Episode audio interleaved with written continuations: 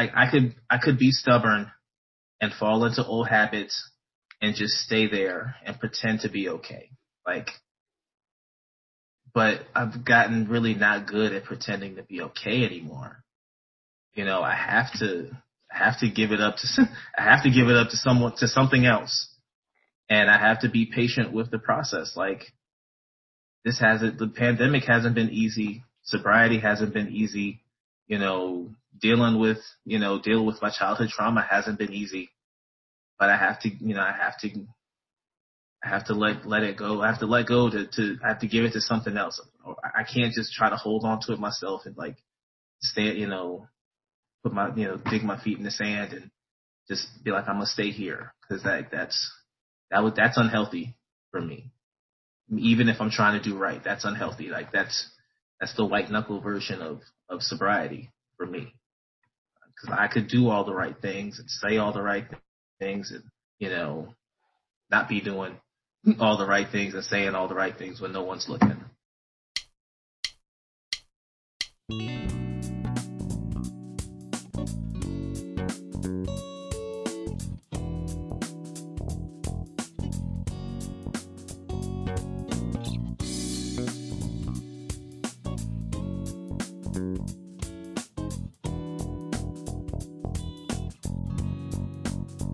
The Your Life After podcast is a place where people can talk about the lives they lead after traumas. This podcast will feature survivors, victims, and professionals sharing their experiences, expertise, insights, and struggles. The goal here is not to showcase stories of triumph, though I'm sure some of those stories will be triumphant. The goal is to shine a light on our own shared humanity and to perhaps encourage someone to move forward through their own trauma. I'm your host, Robin Dunn Bryant. I'm a coach who helps people heal from the physiological effects of generational trauma, sexual abuse, and sexual assault. Let's get talking, shall we? I'm doing a special series of interviews to talk about the individual and collective trauma we are living in because of the coronavirus pandemic. Though I'm recognizing the anxiety and fear that people are expressing, what I'm also noticing are those deep and meaningful shifts that people are experiencing. It's not unusual for my husband and me to take note of something new that we're doing for ourselves or in our roles as partners and parents and say, when we go back out, we want to keep this. This is the driving force for these interviews. The question I have for myself and for my guests is how can we use the knowledge that we have and the insight from this experience to make these shifts lasting changes. Welcome to the show, Latif Bryant. How are you today? I'm doing great. How about you? You know, I really can't complain. Um, I'm really happy to have you on here on uh, Your Life After. And I want to kind of fully disclose to the audience, just in case they haven't picked up on it, that you and I go way back, right? Yeah, um, we sure do. Yeah, we're we're married and we've been together since the early 2000s. I don't remember exactly the dates. I think that's right. I have no idea. Um, but I, I wanted to talk to you because some of the conversations that we've had since we started this COVID-19 quarantine have really helped shape the direction of this this series for this podcast. Um. So, can you tell us a little bit about where you were mentally and emotionally right before the quarantine started? Well, I mean, on the outside, I was um, I was buttoned up, you know, was presentable, and um, and and I had my stuff together. I mean, I had a, I was working a good job. I was, you know, I was doing good work in the community, and um, and I identify with that. So, um, you know, like that, that's a part of me. It's, it's a part of who I am. So on the outside, outwardly, I think I was um you know, I, I looked good, but on the inside, I was just, you know, I was just a wreck, you know, and, um, I mean, that's the, really, I think that's the beginning and end of it is, you know, it's just like a tale of two cities, man. Like, you know, when I present in front of people, I, I present like, you know, like I'm the shit. Like I got everything going on for me. And, um, and meanwhile, you know, I'm having conversations with folks, and in my head I'm going like, oh my god, I can't believe, you know, I, I, I can't deal with with this person or this thing or that thing. Like I was just I was just going through I was going through that. I was very much wanting to uh I'm an introvert, so I was very much wanting to not deal with people. So before the quarantine you were feeling like you needed a little space and time from people? Yes. Was that yes? I, I know that there part of that is like a cyclical thing um, mm-hmm. because you were working. You know, at that point, school was in, and and your work is connected to school. Do you think yep. it had something to do with that, or was it a little bit different? Uh, definitely. Um, the the position I was in required a lot of juggling and required a lot of um a lot of interpersonal skills and like and soft skills and things that you know, from a business stance, I'm good at, you know, things that I can, like I said, what I, I can, I can button up and I can present well, but things that I really, I think in my personal life, I struggle with. And, um, and I don't do a great job of. So I, I just was, I, I think I come to a point where at the, around this time in the school year, around, was it like March or something? I start you know, I start seeing the writing on the wall. I start seeing the light at the end of the tunnel, and I'm like, man, it's it's such a small light. I wish we could get there, and um, so that I can get to the summer and take, you know, take a breath, and you know, get a chance to kind of kind of recharge and get back to feeling like myself. And I just I didn't have any opportunity to do that because from the time I started in August to the time I finished, it was give. Like even over the Christmas break, I I didn't work Christmas. You were there, uh, but but but I spent all of Christmas break, you know, trying to hire for for the spring semester. So I was taking calls, you know, ridiculous hours of the day, and it was it was definitely a lot of give, and you know, it was for a good cause. So it wasn't like it was something that I, I didn't want to do. It it just, you know, it, I don't want to say it eats at me, but it does pick at you. It, it picks at me, it picked at me, much like it did when I was a school teacher, when I was a paraprofessional, and when I was even a coach with champions. You know, like it, it just, you know, it just started to pick at me a little bit. And this year it, it started picking a little bit early. And I think part of the reason why is like I didn't have any of that downtime that other folks had. Like spring break, I'm hiring folks. No, no, we didn't even get to spring break uh, winter break. I'm hiring folks. I'm working. I'm, I had project after on top of project that I'm trying to get done. And, um, and really no time, you know, no time to myself, no time to focus on like the things that I needed to, to do for myself to stay healthy and sane.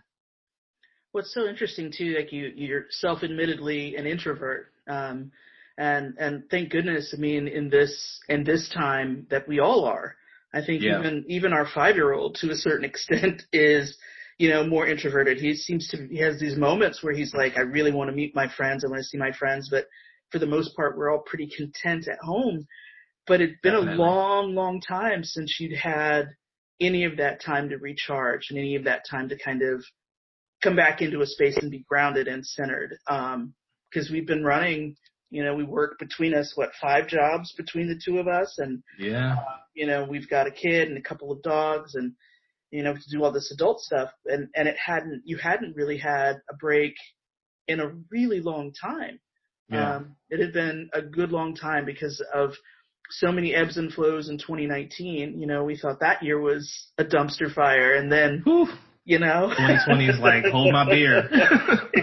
So let's let's talk about this here. Let's go back just a little bit because okay. one of the things that you talked about in your in your bio was that you find that your experiences on the mat. You're a, a Brazilian Jiu-Jitsu black belt. Um, you did another type of jiu-jitsu when we first met. You did yeah. karate when you were a kid. You've done judo. You you are you know a, a well decorated person in martial arts. And and one of the things that you said was that your experiences on the mat were really necessary paths for you to take as the result of the traumas that you had um, in your lifetime. What did what did you mean by that? Oh man, that's a good question. Um, well, the whole reason I got into martial arts, like by the the, I won't say it was the first trauma, but it was the first trauma that I re- that I can recall, like as a as a as an actual was like a functioning child or, you know, a child who's aware of the world.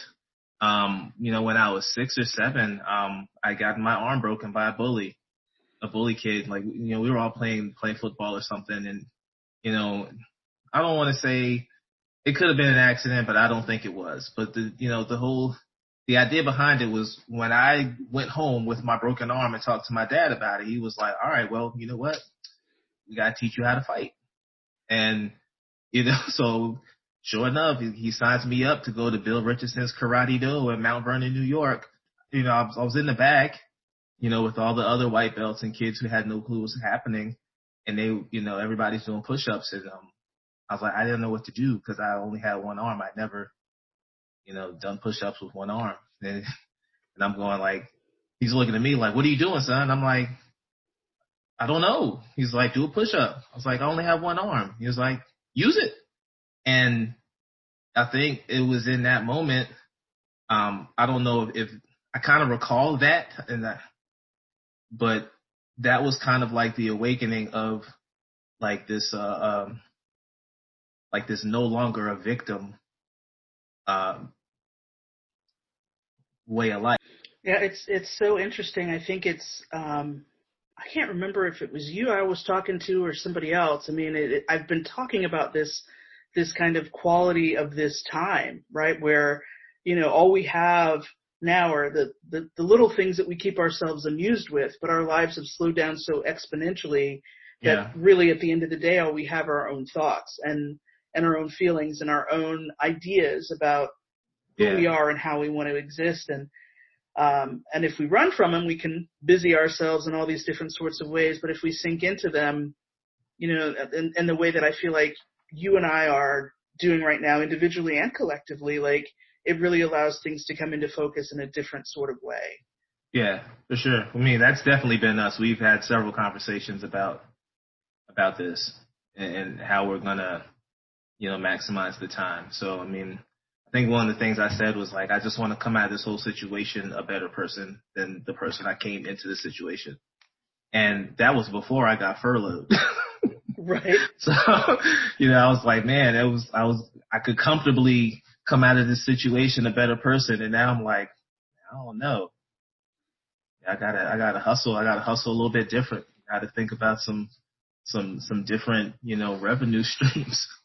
So talk. Let's. You you've kind of alluded to this a little bit. Um, you know, people often have this idea of this, you know, this beautiful healing journey, right? Like, I think mm-hmm. everybody thinks that, you know, the the journey that they're going to take through something that's really hard is going to be as simple as you know the, the the ride to work every day, right? Where you can kind of go on autopilot.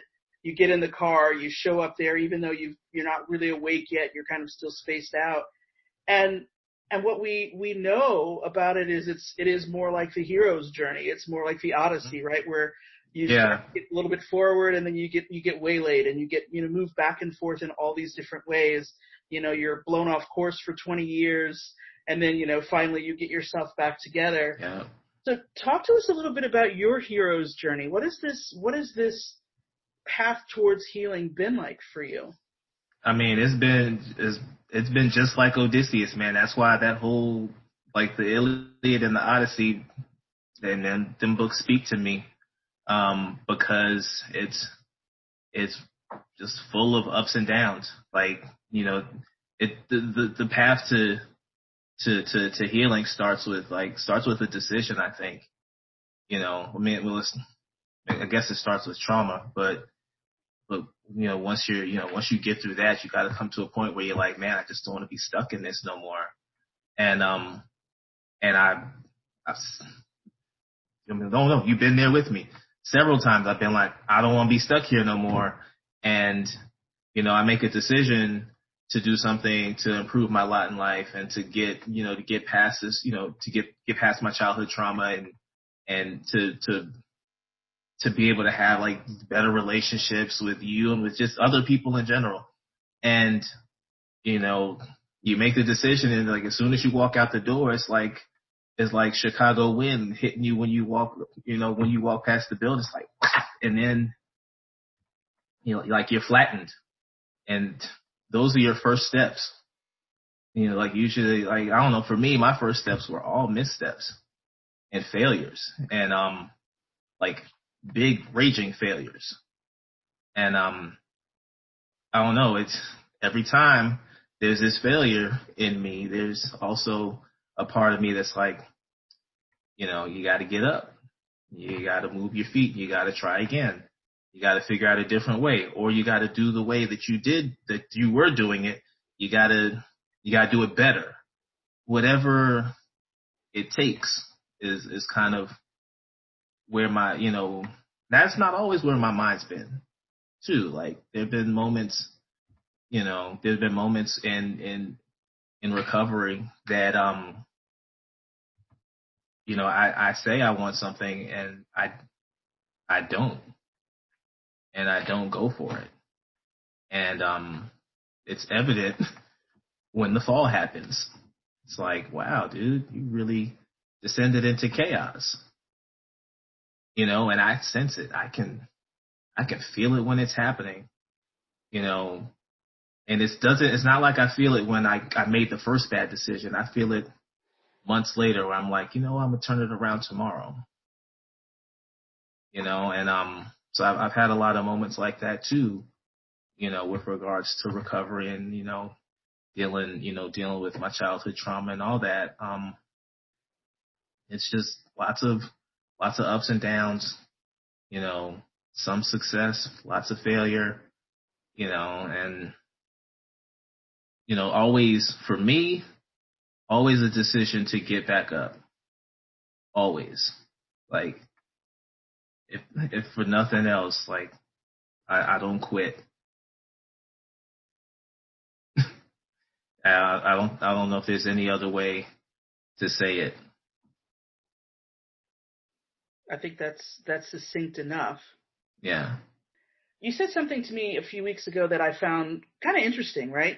Um, just kind of a difference in language than than what I might use for myself or what I might hear my clients talk about. You said that you don't consider yourself healed. That wasn't the word that you used. Um, mm-hmm. How do you describe where you are in this I don't want to journey, this transformation. How do you describe the shift that's happened for you? Um, I would say it's definitely in process. A better word would be like healed implies that, you know, the wound has has healed, the scab is gone, and all that's left is a scar. And that's not it. Like, um, you know, what I'm dealing with uh, with regards to you know to my past and you know my my struggles with addiction um, is you know a scab that I'm constantly picking at and um trying to get to that point where it becomes just a scar. Um, so healing would be I think a better word. And I think when we were having that conversation, I you know I didn't have that word in me. I don't know. It might have been at three in the morning when we were having it. So that's that's also the problem. But um, in process or healing would be a better description because I don't, I don't necessarily think I'm where I want to be. If that makes sense. Um, like I feel like I'm in a good place, but I feel like there are better places for me. There are better things to come for me. So, um, so it's always, um, it's always in process until it's not. You know, until I know, like, yeah, I'm, I'm all right for real, for real. Like right now, like I'm just fighting, and I'm a black belt, so I know I can fight, and I know I have stamina, so I can just keep on doing it. And you know, and it's like every day, it's a it's a decision to wake up and and stay in the you know stay in the struggle. Um, and every day it's a struggle. Like I think when I wake up and I'm like, it's not a struggle. That's that's healed. Well, you, it's so funny that you you would use that analogy, um, because I I really think about what it is that you've told me about people as they're learning and moving through the ranks, right? I mean, I'm not saying that black belts don't fight, right? If they're mm-hmm. they're grappling or whatever, they're definitely engaged in that but there is a level of finesse that comes there where maybe what you're describing is white belt or near blue belt energy, right? Where you're yeah, kind of, still kind of a little frantic, still all over the place, still kind of spazzing out. Definitely. Like you know? I have, uh, um, they, the, the difference between like black belts and blue belts, if I can use, you know, just build on the analogy, it's like, you know, black belts have the, like you said, they have the timing and the finesse and you know, they have these like clear, direct paths that they want to go down and they can direct the fight to that path. And like a blue belt just, they know what they need to know in order to be a black belt. They have no context. And like kind of where I am now is, um, I know what I need to know and I'm gaining context. So like I'm like a little bit better than a new blue belt. So blue belt with stripes, perhaps. Yeah, like yeah, new blue belts are idiots. so anybody from the dojo that's listening is like, oh, and then they're like, yeah, that's kind of true, right? Uh-huh. Okay, yep. all right. I love that though because that that that really makes it contextually yours, right? Yeah. If you're talking about your own path and your own healing, and even if you if you look at it, maybe I'm not I'm not being prescriptive, but I would think about this as as I look at the way that I kind of move through, am I doing okay? Am I all right for me? Mm-hmm. Um, yeah. I always think about uh, falling off the wagon and not in a um, an alcoholic sense, but in the Oregon Trail sense. Like yeah. I can see the wagon in the distance ahead of me, and mm-hmm. I got to catch up to it. Uh, Yeah. Maybe it's about gaining and losing stripes, right? Like Yeah. moving up and down in rank, or you know, being tested and passing the tests, or being Mhm. tested and having to go back. Um, that feels really, that feels potentially really rich. Yeah, I mean, well, the thing is, is every time I fail, like I fail with the knowledge that you know that I left with. So like I have some place, you know, I, I have a starting point. So it's not like, you know, it's not like I, you know, I, I, I screw up and then I forget everything. You know, I, I may for a minute feel helpless, but it's like, but I, I understand that I have so many tools in my tool belt to, to fall back on. And, um, it's just a matter of accessing them properly. That's been tough because jujitsu is one of them. And, um, you know, I've, I've had to fill my life with a lot of, a lot of other, otherness, which is a, it's also been rewarding though. Like I, I was just like, I think today was the first day I, I mentioned to, um, mentioned to a friend that I missed trying to choke him. And, uh, and I mean, that's sincere. Like it's been, how long that? How long we been in quarantine? Like six, Since seven, mid- seven weeks? Yeah, it's been it's been Like a good while, weeks, about right? seven weeks, I think. Yeah. Yeah. So for seven weeks, I've been like, I mean, maybe it's in the back of my head I'm missing choking folks, but like today I was like, man, I felt compelled to say it to someone because I really do miss choking him, trying to at least because he's tough. Um, and, uh, man, I completely lost my train of thought right there. now you're like, oh, I get to choke people. Let's come back. We'll yeah, come back. right. No, I thought this was a jujitsu podcast for a second, as much as I was talking about choking folks. But I'm yeah, just- no, like I'm just trying to make the connection with you. That's that's it. That's what we're doing.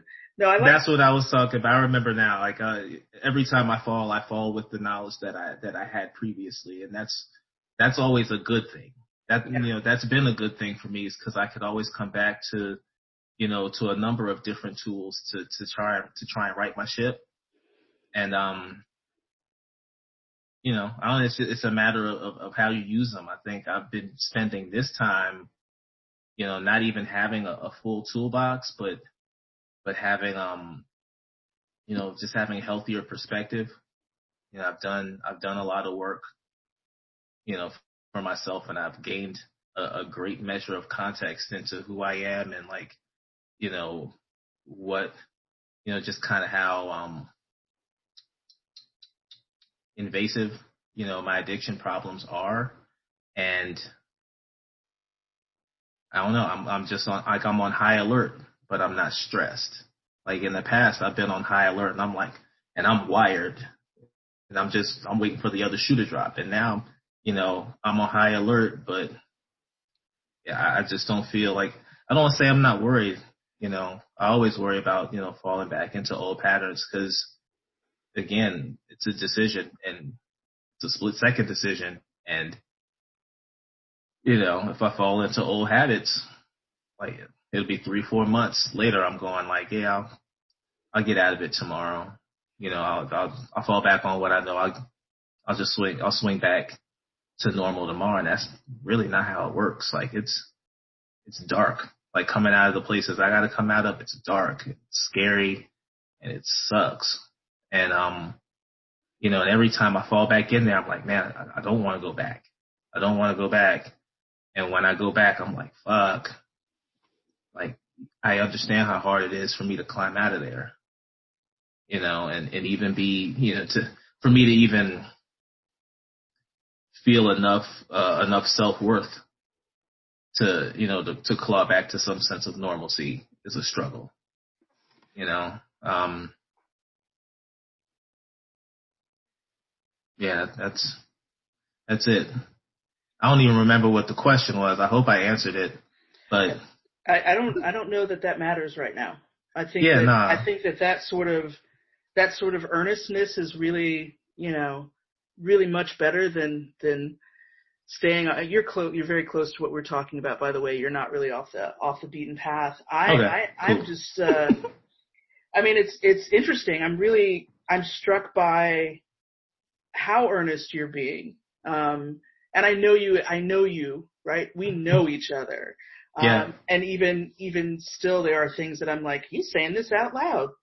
Knowing that i'm going to use this information he's saying this out loud and and i think that this was really it's really it's really interesting for me because of the work that I do. I generally work with women, right? It's it's very unusual for me to have male clients. You're not a client of mine, right? But it's Yeah. it's unusual for me to have male clients and to um, kind of see this. But I've seen your process up close and personal, um, Mhm. and I've you know it.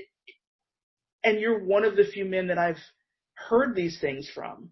Um, and I, and I just think it's really I think it's really interesting. And and when you when you said you would do this you know we thought we were going to talk about something else. And I started looking at the things that you said you wanted to talk about and I was like we need to talk about him right? I need to let him come here and talk about his process and his thoughts and what's going on for him like I would any other person. Um, yeah, what compelled you to do that? Like I, I was pleasantly surprised, and I'm not, I'm not asking you that like, why, why in the world would you do that? But like, this feels huge to me from knowing you, for you to Ah. be here doing this. Well, I'm be honest. I I had no. I mean, when when it was presented to me that you know this you know the podcast was going to be about like you know you, you know healing and getting past you know the, the you know your traumatic past, I was like, well, you know it's. I'm not afraid to talk about that. You know, there were other parts like I'm afraid to talk about the addiction part, honestly, and I said a whole lot about that. I so I really came into this like I don't when I was sitting on the we were sitting on the couch earlier and I we were, and I was like yeah it's go time like I had no idea what what I was gonna say honestly and how um how deep down my rabbit hole I wanted to go but I, I figured if folks were gonna you know folks were gonna tune in and listen to it and um gain some kind of insight I would have to you know not just be surface teeth like I couldn't be the dude that that's out in public and buttoned up. It's just it would have been just this whole experience would be better for everyone, including me, if if I allowed myself to open up. Like and and I don't know, like I feel my shoulders like starting to relax because I was tense worrying about how saying I have this problem or I had this thing happen to me, how that would sound. You know, like I've said these things in rooms to strangers. You know, and um and like your your listenership is probably, you know, folks you know and um and folks that I know and I don't give a fuck if they know. Um I uh, but I also don't give a fuck if a stranger knows now or if one of my teammates knows. Like I mean, I, I am who I am, you know, and and people love me for it. They love me because like for who I am. I'm just yeah, I'm so fucking proud. Like seriously, Thank you. yeah, no, I'm I'm I'm blown away by that. I just I really that that you know for our listenership, this is uh this is a man who needs more stripes on his belt. Honestly, um, this is huge. this, this is a huge shift. This is you know this this time this time where you could have been a pain in the ass because you couldn't train, or where you could have spun yourself in all of these different, really not good for you ways. Mm-hmm. Um, you have managed to to move through this space with this measure of grace that I've not I've not seen this from you. I've never seen this, not to this degree. Yeah, um, me either. Uh, and it's just been it's just really amazing. So yeah, stripes for you. Not Woo-hoo! that not that I am the black belt that is promoting you, but I think you should just put your own damn stripes on at this point. Like yeah, I can't go back to the school and do that. So no, no, no, no, no, no. oh, you mean like these are like okay? These are, these are on your metaphorical stripes. stripes. These okay. are your these are on your healing stripes. okay, I got Let you. Let Felipe promote you, promote you, but this is a different thing. you know, one of the things that I think is really interesting too to kind of see this, especially, um, you know, as as I think, you know, our baby is really he's a boy now, like full on boy. Yeah. Um, and I see, you know, it depends for both of you. I think you both have to be still at the same time for me to see him in you or you mm-hmm. in him, right? Like I, if I look at him on the move, he looks a lot like my brother these days. That's who he's reminding me of, especially the yeah. sort of quirky things that he does. Like um, the bread. Oh my the, god. The bread. Oh my god. It's it's ridiculous. Like all of the breads, all yeah. the time. Um, but I, I think about that that you know, that kind of concept we've talked about before and, you know, some folks have done research about this. I think it's really fascinating that idea of like the ghost in the nursery, right? You know, kind of seeing yourself uh, as your kids hit these certain stages and ages. And I know yeah. we're we're coming close to some ages that might be a little sticky for you. Yeah. Do you, do you have any idea? You know, if you could if you could talk to little Latif, or if you are looking at our kid and saying, mm-hmm. you know, if I could give you advice or words of comfort or something, really something to kind of buoy you in these rough waters, because we know as much as we want to hold on to him and protect him from everything that, you know, the world we live in is going to be not kind to him. Um, hopefully yeah. he will not, hopefully we will be able to protect him from some of the things that we've dealt with but a lot of the things that that he's just going to deal with because he's a human or because he's a black boy growing up in the United States, God help us in the South, right? Like these things are going to be um, part of it, but you know some of the familial things. We got some other things going here. We've got some other stuff that's happening. Definitely. But do you have that an idea of that of advice or words of comfort? Um, anything that you might go back and say or that you might say currently as our boy gets to be a little older well, I think what I would tell little Latif, like, you know, seven, six, seven, eight year old Latif, and I would tell him none of this shit was his fault. Like he did nothing wrong. And um and that the shit's gonna be okay eventually. You know, but you just gotta keep you just gotta keep getting up. Like when you get knocked down, you gotta keep getting up. When it gets tough, you gotta keep getting up. You know, when you're backed into a corner, you gotta pick up a stick and use it. Like I'm gonna take Hank's. I'm gonna tell him take Hank's advice, man. Use it. Whatever you have near you, pick it up and use it, and and hit someone in the face if you need to, or, or hit your you know hit this problem in your face. Um, and I would tell that to my son too. Like you know the things that are gonna happen to him at this age, the things that are ha- gonna happen to him at this age, um, are probably not his fault. You know, I yeah. pause for a second because I know that he's gonna do something foolish like I did when I was a kid, like like jump down. If he ever finds a flight of stairs, I know he's gonna jump down them right. because he's my child, right? And we have no sense. But um, so that would be his fault. That would be like the one thing that would be his fault. Um, is his his um, he's got a knack for wanting to run into things fast. Like that's that's that's a dad. That's his dad's quality. Like I wanted to hit things at full speed. Um, but no, I would tell him like most of the stuff is not his fault. You know, like if his friends are being mean to him, you know, that, that's not his fault.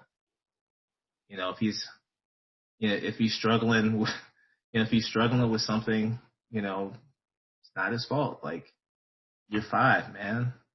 And you really have, like, you have the rest of your life to worry about and assign blame to yourself for, for things. You know, I, I didn't really have that luxury or anyone to tell me that when I was eight, that it wasn't my fault. I carried that until I was 40 fucking six. You know? And, um, I don't know, that'd be the thing I tell them is that it's not your fault. One. Two, if you're in a tight spot, use it. Whatever you got near you, use it. Um, you know, whatever weapon you can form against, you know, your opponent, whether it's like a real opponent or like, or, um, some, some issue, some matter that you're dealing with, man, just pick up something and, and fight back. Don't just, um, don't just accept, you know, defeat. And, you know, he's at an age now where like winning is really important to him. So, um, you know, I, I would also probably impress upon him that he's not always going to win. Like there's going to be people out there that are just better, you know, better than him, more talented than him, smarter than him, um, work harder than him. Like there's, there's always like, you know, like you may think you're the outlier, I mean, there's always like some other, you know, person who is the outlier of the outliers. And, um, you know, I would just, I don't know, I would, I would tell me he's a fucking bear. You're gonna grow up and you're gonna be a bear, and you're gonna be ferocious, and and so like bathe in that, bathe in that knowledge that like in the wilderness, not a lot of things are gonna fuck with you. Yeah, that's what I tell him. That's good stuff.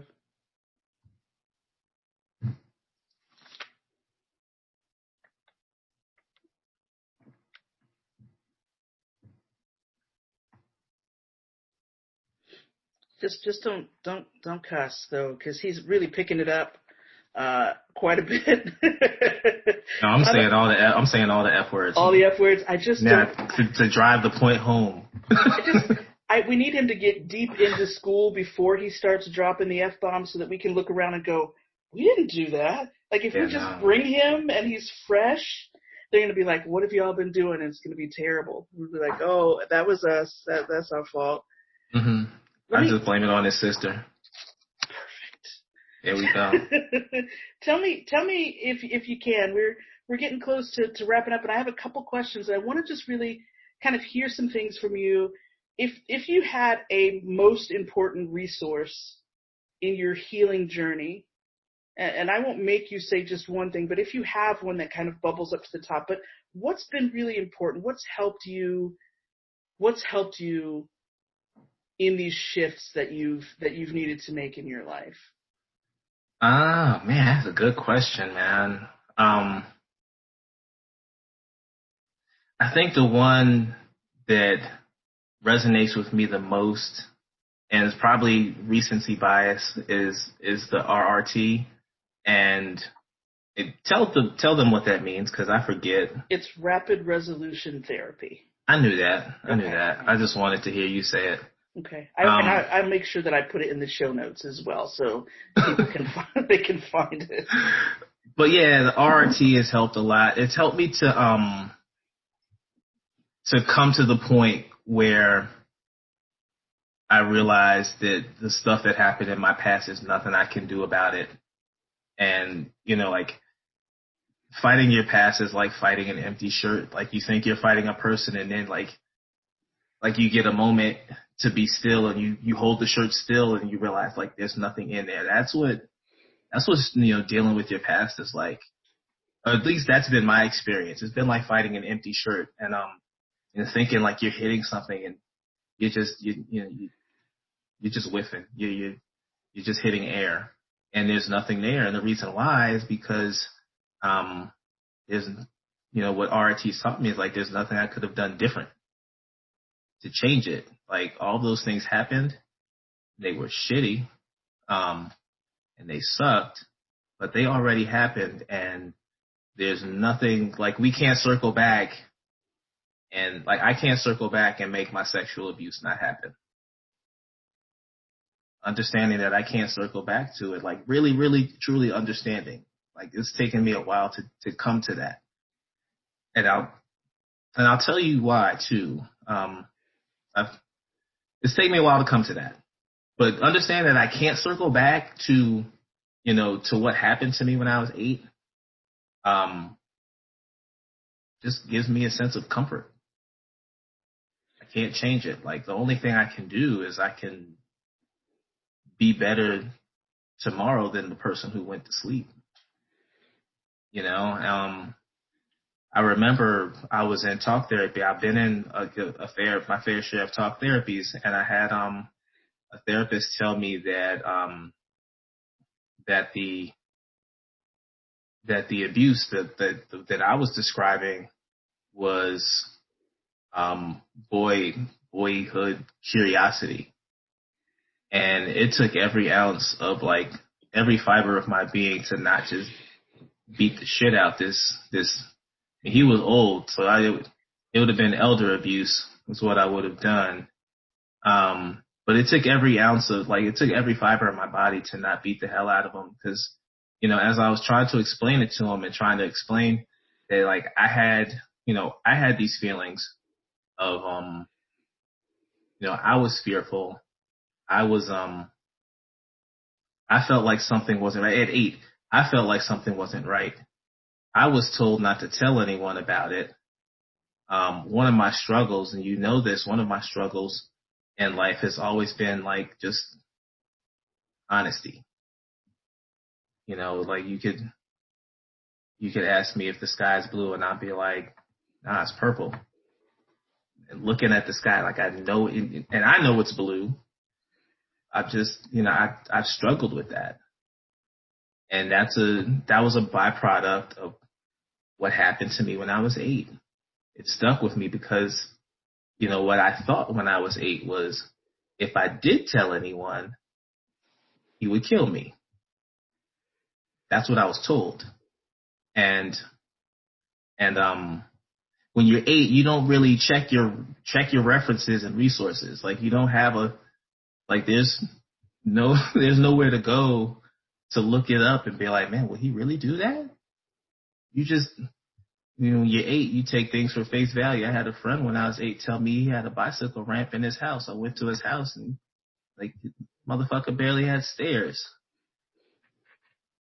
You know, but when I but I believed him.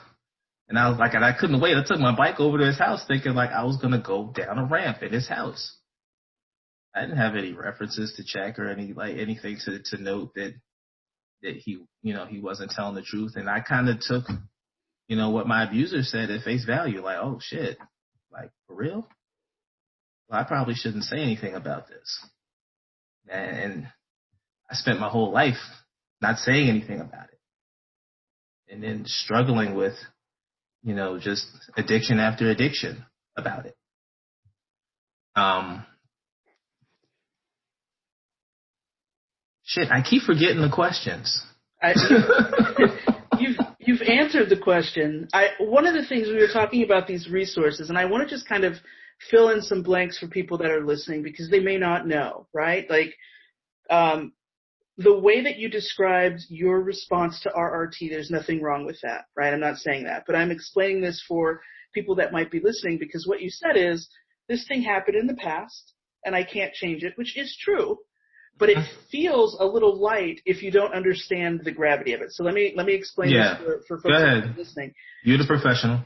Rapid resolution therapy is is essentially the closest thing I could use to describe it is like hypnosis, though you know nobody swings a clock in front of your face, nobody counts backwards from ten, but it is a way for us to, um, in the conversation with the therapist, reframe the memories and so what ends up happening is is not only the perspective shift that you're describing, but the thing that I like to talk about is that the sting is gone. So the yeah. the example I use for people always is to talk about when I was um, I was probably in sixth grade or going into sixth grade. I can't remember where if it was the summer before or after sixth grade.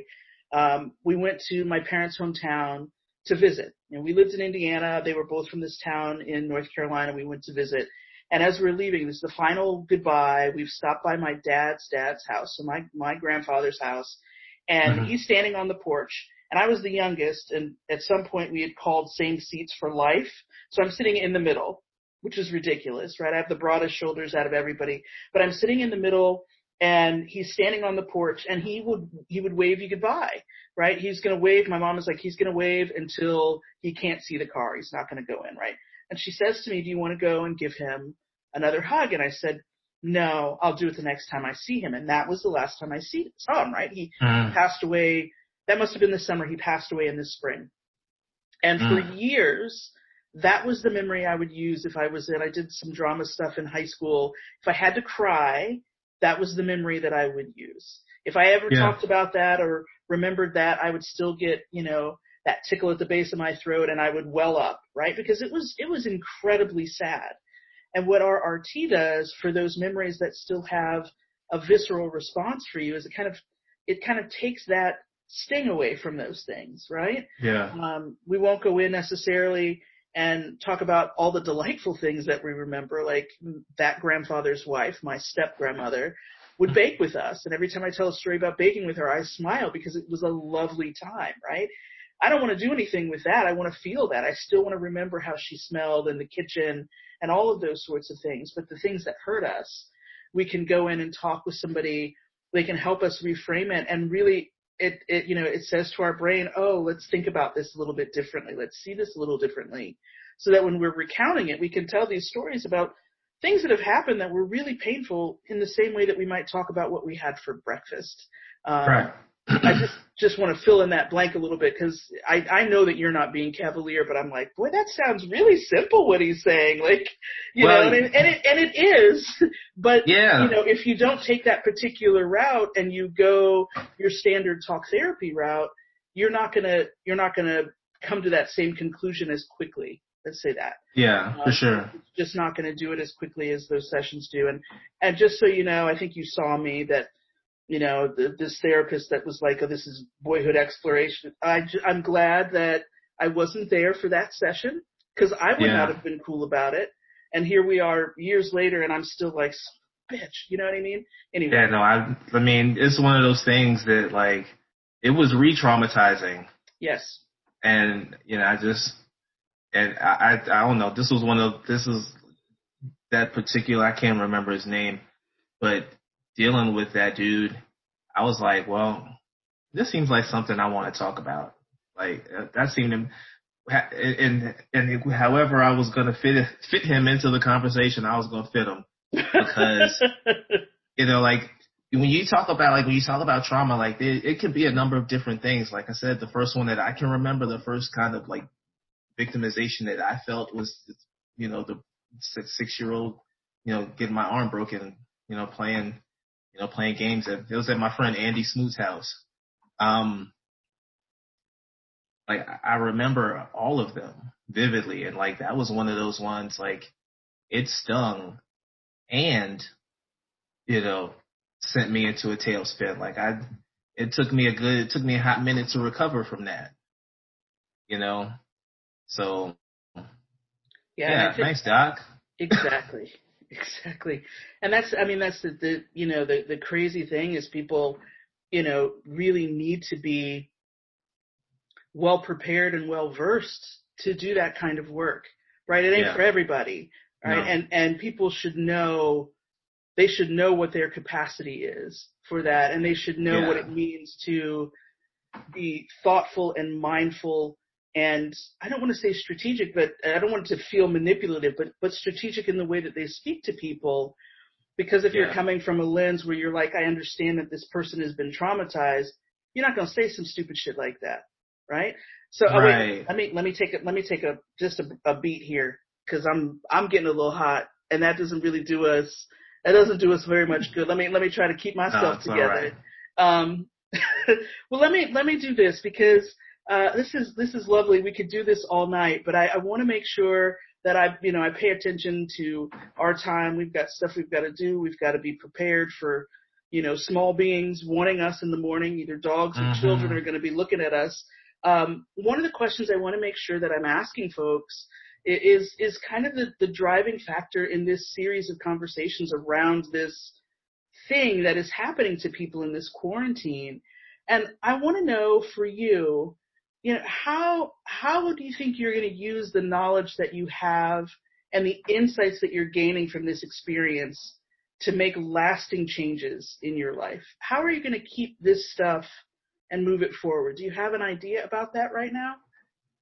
Uh, I don't think I have a fully fleshed out idea. Like the one thing I know this whole experience has taught me is, is it's taught me it's taught me patience. And and um what's the opposite of stubbornness? Because I'm stubborn. Like I'm definitely I'm Walter's child.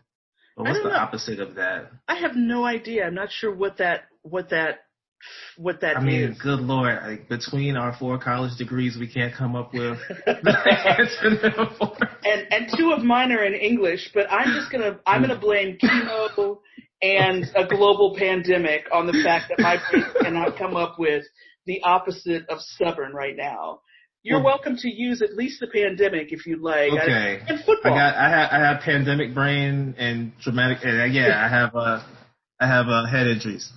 There we go. Know that, yeah. So you're you're lots, not lots stubborn. of concussions. You're you're unstubborn. I'm unstubborn. That that's a good word. Let's okay. Let's coin it. Let's put that in Webster's. So, okay. anyways, patience for sure. Um, because this whole this whole pandemic has kind of flipped my life on its head, and um, I could I could easily go back into old habits.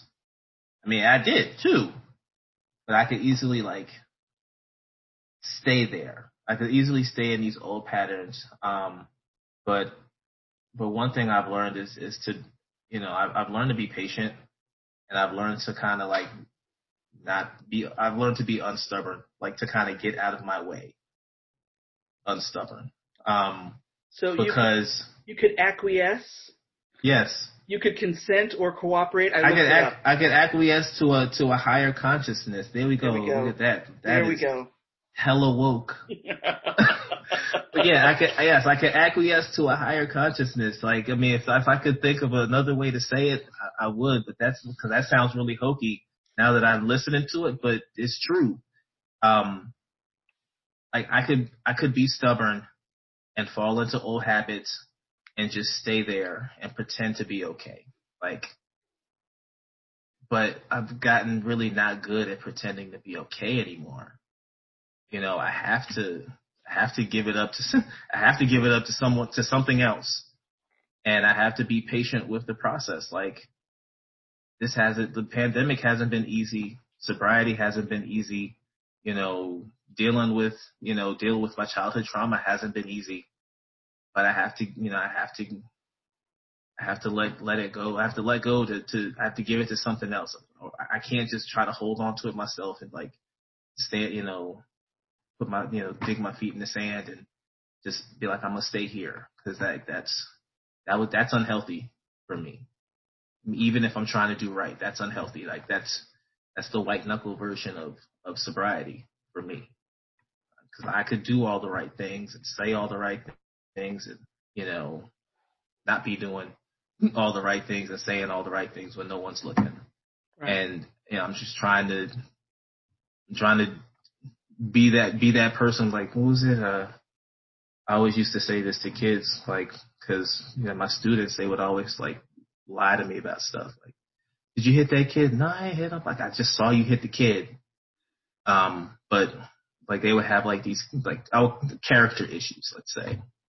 And um, you know, character is like it's not who you are when people are looking; it's who you are when people aren't looking. Mm-hmm. Um, and and I'm trying to like the person that I am when people are looking. I'm trying to be that person when people aren't looking, and that's the you know that's the fight. That's where the you know that's kind of like you know you slap dap and you get ready to like go at each other's throats that's where the fight starts for me. And I have to, you know, I, I can't be, you know, I can't be stubborn in that fight. I just have, I have to take it as it comes to me. I can't, um, you know, I can't just will myself to victory all the time. So I want to be healed. like in the sense of there's just a scar left healed.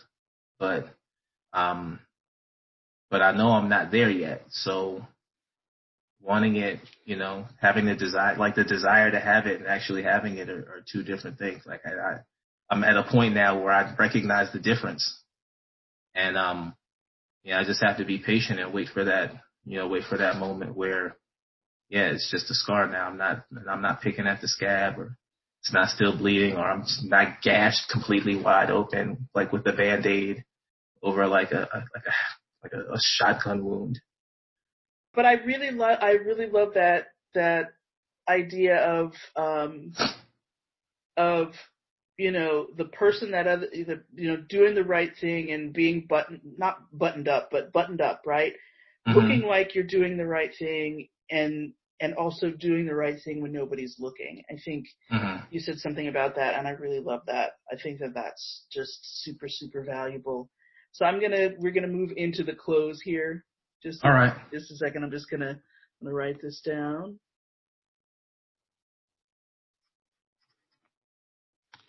Awesome, Latif.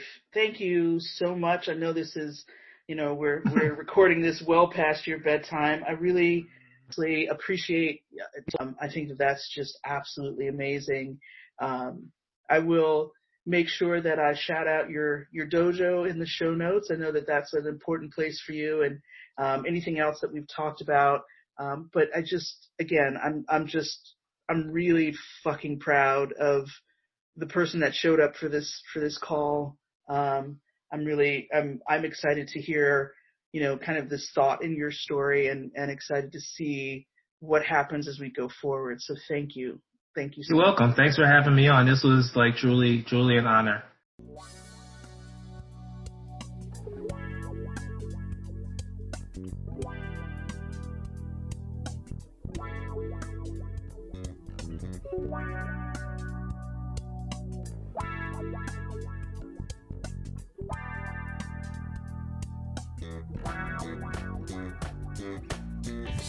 Thanks for joining us this week on Your Life After.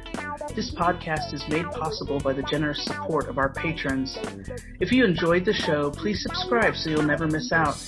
Information about becoming a patron, show notes, and transcripts from today's episode can be found on our website, wsw.center slash your life after.